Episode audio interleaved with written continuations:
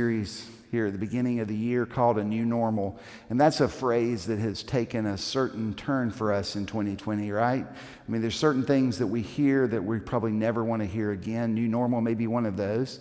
Uh, in abundance of caution uh, is one that I'd like to get rid of.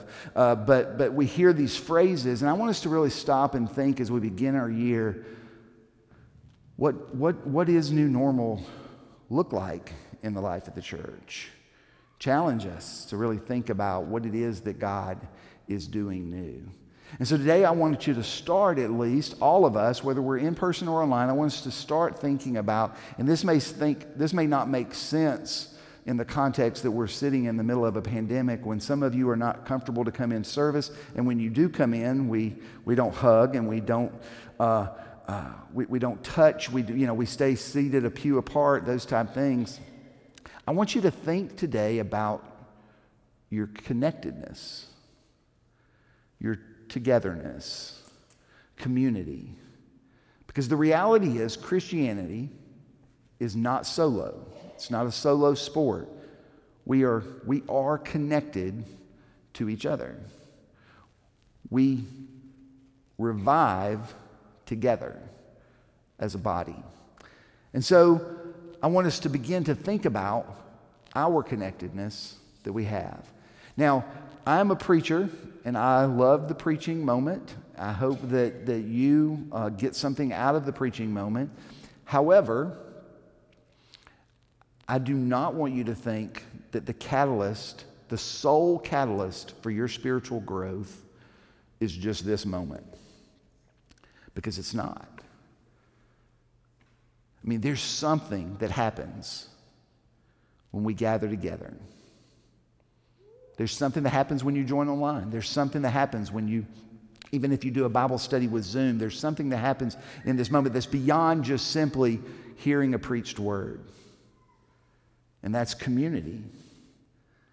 And so I want us to start today as we think about um, community. I want us to start with an image. And it's an image that brings a little nervousness around Stockbridge, and that's fire. I want us to think about fire for just a few moments today. Um, I grew up loving, I still probably love fire. Uh, I grew up, we'd go camping. I literally would spend hours, and I still would, uh, hours building a fire, standing at the fire and putting a log on the fire and trying to get it to go bigger and uh, hotter. Uh, I love that. We had some friends that just recently came uh, over the holidays. They called us. They moved to Kansas. We haven't seen them in five or six years. And their family moved to McDonough. And so they texted and said, Hey, can we come visit? And we were like, Look, yes, but we're not you know, really comfortable with you coming in the house.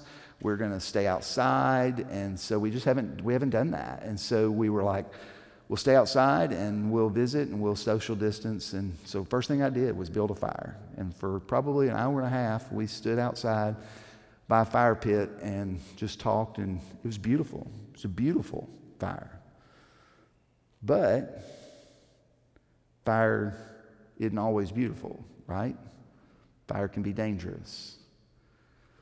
We know that in the history of the church. If you're not familiar with that, Less than 20 years ago, the church burned. So we know that fire can be dangerous as well. So it's beautiful and it's dangerous. And it's this image, this beautiful but yet dangerous image, is what we see in the birth of the church. And I want us to go back and revisit a passage that we typically look at Pentecost, but it's because we're talking about God doing something new. And I want us to look at this passage. And so if you've got your Bibles, open up to Acts chapter 2. Acts chapter 2. We're going to stay pretty much in Acts chapter 2 all day long, so you can just keep it open and we will, we will look there. I want to set the scene for you. There's about 120 people. They've gathered in an upper room for a feast. And these are people who have known, they've experienced the risen Jesus. And they are waiting on the gift of the Spirit. And I want you to listen to these words in verses 1 through 4. When Pentecost Day arrived, they were all together in one place. Suddenly, a sound from heaven, like the howling of a fierce wind, filled the entire house where they were sitting. They saw what seemed to be individual flames of fire alighting on each one of them. They were all filled with the Holy Spirit and began to speak in other languages as the Spirit enabled them to speak. So, this is, the, this is the image of the birth of the church, of God doing something new in a group of people. It was a beautiful and yet dangerous fire. The upper room could not contain them. And here's what's interesting to me is when we look at this passage, it wasn't, it wasn't just a modification. They didn't just make a small adjustment. They didn't just do the same thing that they've always done and just maybe twist it a little bit differently. It was something brand new. That's what we see in the birth of the church. And when you see the Holy Spirit come, this is interesting. It didn't just fall on one person and that one person began to tell everybody else about their experience. Look at what it says. It says that the Holy Spirit fell on each and every one of them, all at the same time. We've got to take that serious. We think about what we're praying for as we're starting this new year praying for revival in the church, we've got to pray for each other, the Holy Spirit to fall on each and every person here and online. We got to pray for the Holy Spirit to move in us in a new way. And so, what we see in the scripture is described as tongues of fire. Now, I know some of y'all a few weeks ago got uncomfortable when I started talking about raising hands you're really getting uncomfortable when I bring tongues of fire in, right? And so let's, let's just acknowledge that. But, but we don't stop and think, what does tongues of fire mean? I want y'all to, I want y'all to picture what's happening. Here's a room of people. They're all doing life together. And the wind comes, and it's not the gentle wind where everybody goes, oh man, that's a fresh breeze. The describe says it's a fierce wind, it's like a hurricane wind literally shakes the foundations of the building. And the people are freaking out. They're scared. They're screaming. And then all of a sudden, tongues of fire come down and they light on each person. Now, here's the thing that's amazing, but they don't catch on fire. The tongues of fire light on each person, and the people realize, I'm not burning up. And then they start talking in different languages and understanding different languages. And when I read that this week, I started thinking about Moses. Do you remember Moses' story when he sees the burning bush and he realizes that God's in the burning bush? At first, he's, he's scared. But then, when he realizes that God's in the bush and that the bush isn't consuming, it turns to awe. And I think that's what happens among this group of people. They begin to realize wait a minute, a minute ago I couldn't speak that language. A minute ago you couldn't speak that language. A minute ago I couldn't understand what you were speaking. But now, God's in the middle of this. What you see is a heavenly chaos break out. And they may not know completely and fully what's happening, but they know that God's there. And that God's in the midst of it. And all of a sudden, the fear turns to passion, and the fear turns to praise, and the fear turns to worship is they realize that God is doing something new. It's beautiful, and yet it's dangerous. And the story keeps going. If you've got your Bibles open, look at verse 5. There were pious Jews from every nation under heaven living in Jerusalem. When they heard this sound, a crowd gathered. They were mystified because everyone heard them speaking in their native languages. They were surprised and amazed, saying, Look, Aren't all the people who are speaking Galileans, every one of them? How then can each of us hear them speaking in our native language?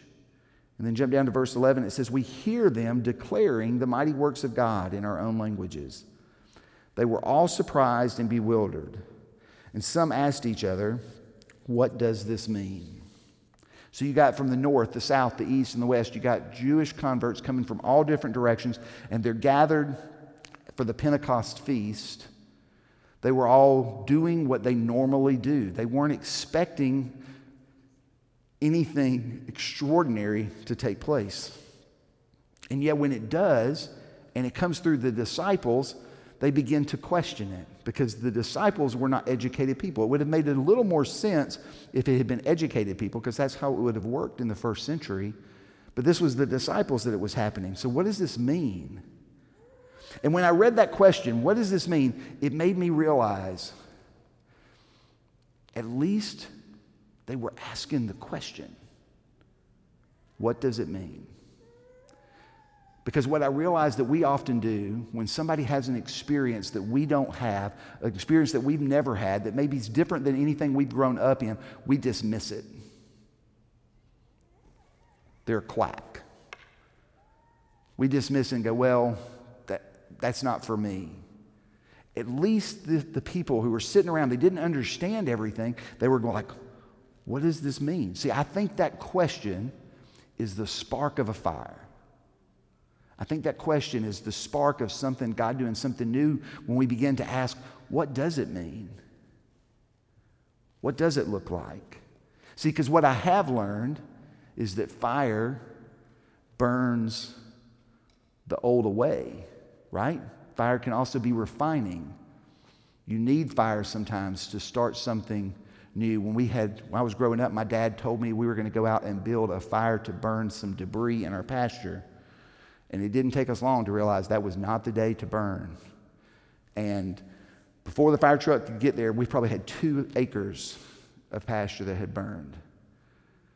But let me tell you, it came back. It came back good. It, it, it was a refining moment for those, pasture, for those acres of pasture. Fire can be refining. See, I believe that God wants to plant inside of us new visions, new dreams, new ministries, new possibilities, new ways of reaching the community around us.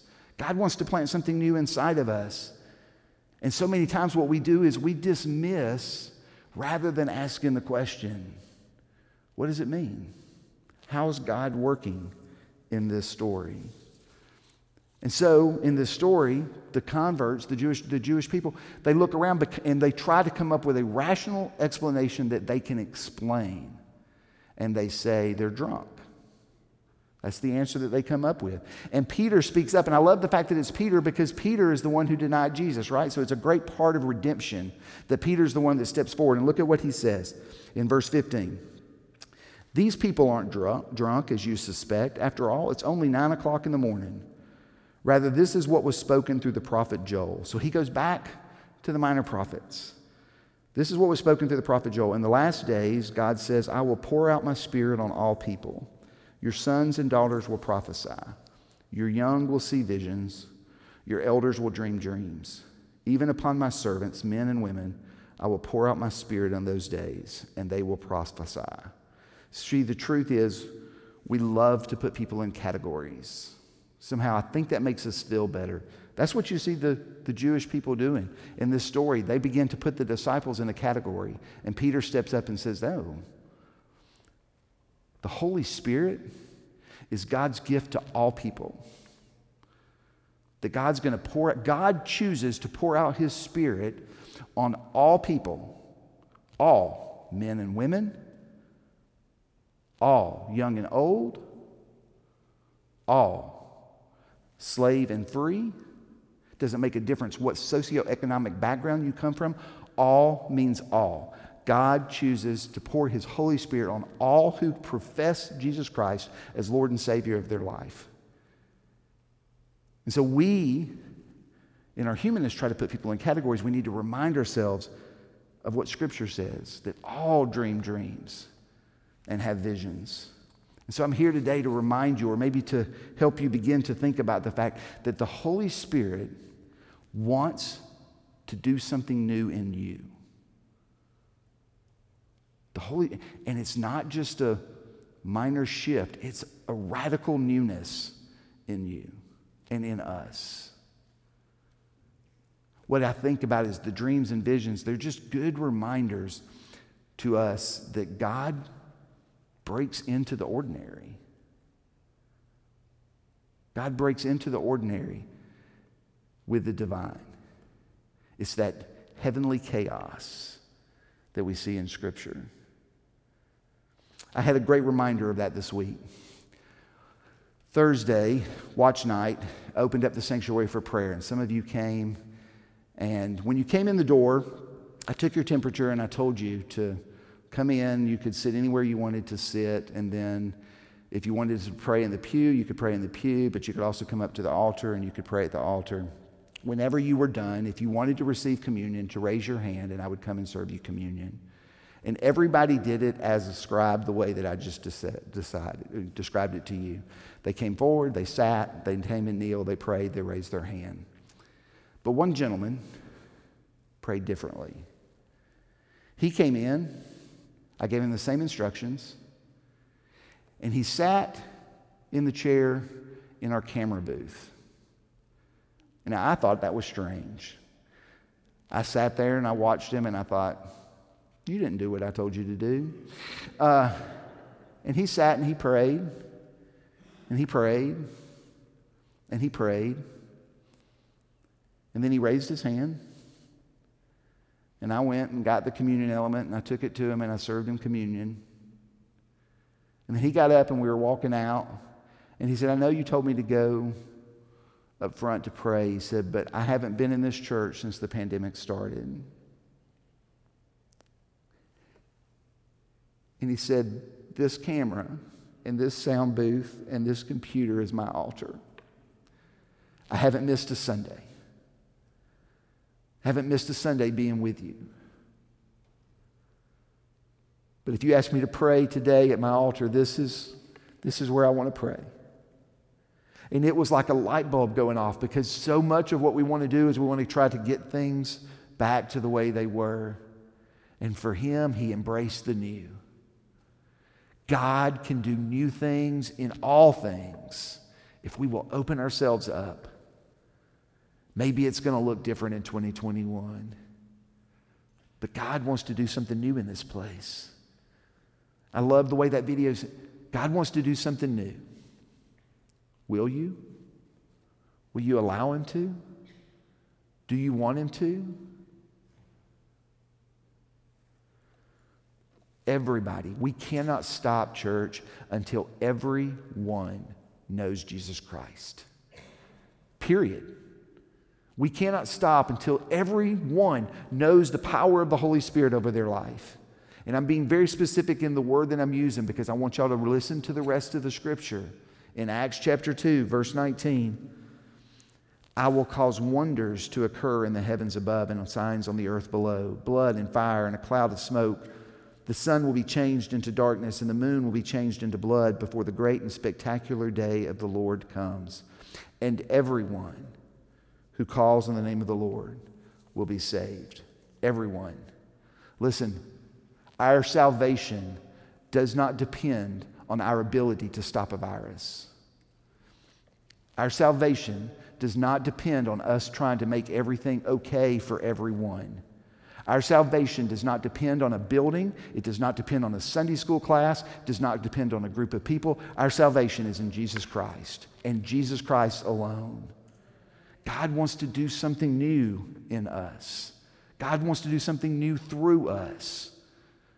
That's what I invite you to start this year with. Praying for revival amongst us. And that's not just praying for revival in my life, that's praying for revival for each one of you praying for revival for everybody who's joining online. For God to move in us and for God to alight His Holy Spirit on each and every one of us. It's beautiful, but it's dangerous. Let's pray.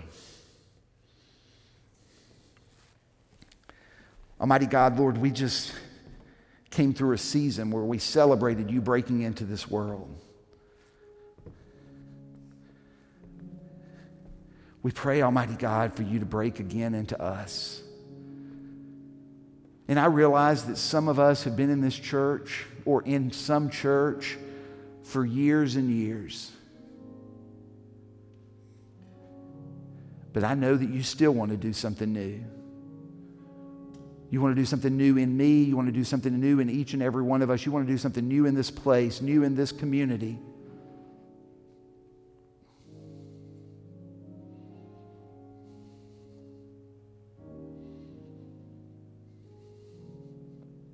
Come, Holy Spirit.